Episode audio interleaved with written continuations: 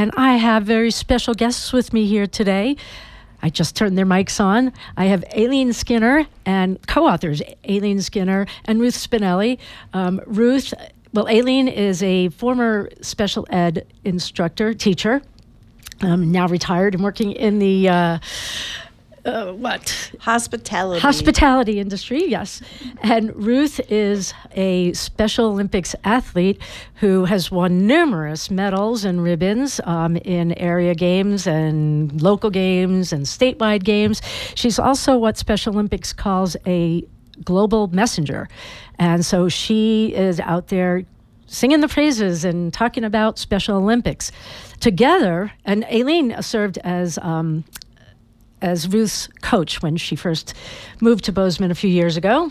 Um, what, seven years ago? Yep, seven years Yep. ago. At what? I said, "Holy buckets!" I've Holy never- buckets. Yes. So, yep, you're good. Um, so, tell me a little bit. So, the two of them, that's right. So, the reason they're here today is because Alean and Ruth wrote, wrote a book together called Hearts and Souls of Special Olympics. And it just came back last. It just came out last month, and I've got a copy of it here in my hot little hands. And it's a really lovely book. Um, and either one of you can answer this question. Can you tell me a little bit about the book?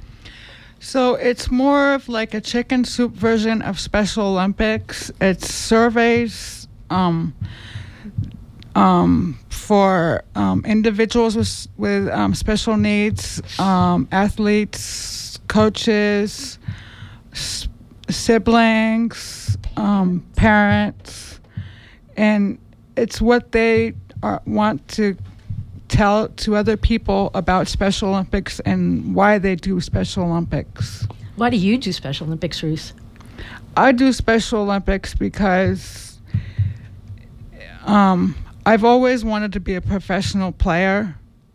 Um, in in college, it was hard for me to go through college, and I was awesome in sports. And other coaches wanted me to be on their team, but that never happened. But Special Olympics come, makes that come true for me. And Ruth, um, I understand, is the only Special Olympic athlete in this area, anyway, in the state, I believe, to ever have done the tr- all three legs of a triathlon on her own. Most athletes do only one leg, but she does all three, which is uh, swimming, swimming, biking, and running. I should know this, right? Yes. So, Alean, um, tell me a little bit about how you got involved in the book and um, and why you guys decided to do this. Well, um, I was Ruth's coach for a while, and then um, I recruited her to be a global messenger, and so we built a friendship. We worked together, um, writing speeches and stuff, and so she had the idea and um, thought she approached me and um, about writing a book, and so we collaborated, tried to figure out ideas, and finally came up with an idea and a way to do it, and. I don't know. We sat and made outlines of what our process was going to be and our surveys that we sent out to people and who was going to do what. And so four years later, we have our book with little snippets of people's feelings about Special Olympics. It's it's a it's a lovely book. I've read part of it. Um, they just brought me my hard copy. I've been reading it. It's available, by the way, um, digitally and also um, in hard copy. It's a paperback. It's lovely, lovely cover, and um, it's really nice little book. It's kind of a fun little read, and um, it is available on Amazon. It is two ninety nine. Is that correct for, the For- vid digital version and seven ninety nine for the uh, hard copy? So um, yeah, go out there and get it. Tell me a little bit about how you went about create, you know, creating this book. I mean, you mentioned a survey. Can you tell me a little? Either one of you can answer this. Um, so we made a survey, and at each um, event at Special Olympics, we had a table, and we would give give those out to athletes, and then they would fill them out and then return them to us, or they could even email them to me too. And then we just added them all together and put it into a mm-hmm. book. Right. Yeah. And I, I was just going to add, it wasn't as simple as making surveys. We had to get permissions from the state. We had to get permissions to even use the word Special Olympics um, because we did we didn't want to uh, cause any copyright problems or anything like that. So um, before we even handed out our surveys, we had to go through the the permissions and Yeah, and you had to go to the na- you had to go to the national, but Bob Well, Norby for- did that for you, right? yeah, Bob Norby helped us go up and got the permissions, Right. the big permissions, and um, of course we had to go through the state to have permissions to be handing out. Um, Surveys. surveys and um, there's no names attached. The only names you'll see is Ruth and my name um, in the book um, because we have to keep their um, their privacy, the this population's privacy, so that they're not taken advantage of or anything. So, so um, we just figured by reading the little stories, the little snippets that people would recognize, oh, that could be me, or relate to that, you know. I'm going to read a snippet from a volunteer. How's that sound? Yes. Um, obviously, we don't know who this is from, but this person said, I found out about Special Olympics through an announcement at school over the speaker. I am very new to volunteering. I love the involvement and support from the community to put on such a fun event. The athletes develop lots of confidence and are very excited to be participating in Special Olympics. These people could not be any happier to be part of this event. I love seeing how positive and happy the event makes people. That's really, I mean, like that just really sums it up. C- can you tell me a little bit, Ruth, about um, this is going to be my last question for the moment, anyway, um, and then we can play some music. How's that sound? Because Sure. the, the listeners are here to listen to music, not to listen to us jabber on. But um, but you guys are going to help me play some music, right? Yes. Um, the last question is, what has what have you learned from being involved with Special Olympics, Ruth? I have learned that people with disabilities have a bigger family to be around and they can be whoever they want to be. And if they want to do whatever they want to do, they can do it if they put their mind to it. Do you feel like that's that's what you learned about yourself as well? Yes. Yeah, yeah. Did you learn other things other than your sports? Yes, I learned a lot of other sports that I didn't even know about. Um, but I think that's about mainly it. Yeah, Public speaking. Public speaking, yeah, that's Yeah. a good one. And you that's a big one. Yeah. Yes. And you learn to give service. Our group does service for the community. And Oh, nice. Yes. All right, maybe we'll talk about that. But let's play some music. So, Ruth, um, we're going to play that Willie Nelson song. Um, oh, it's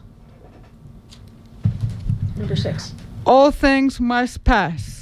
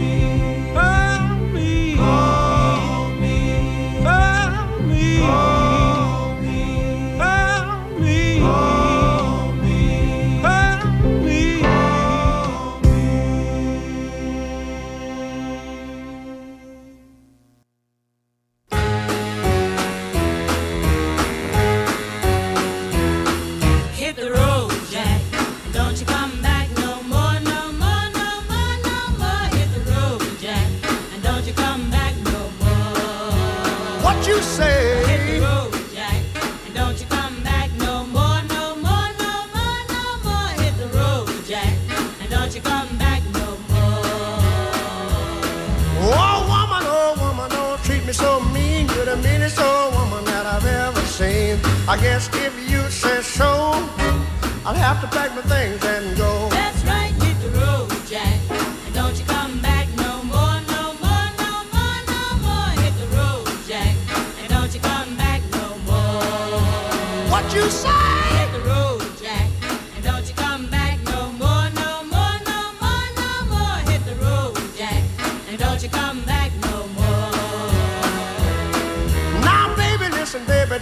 me this away. Cause I'll be back on my feet someday. Don't care if you do, cause it's understood. You ain't got no money, you just ain't no good. Well, I guess if you say so, I'll have to pack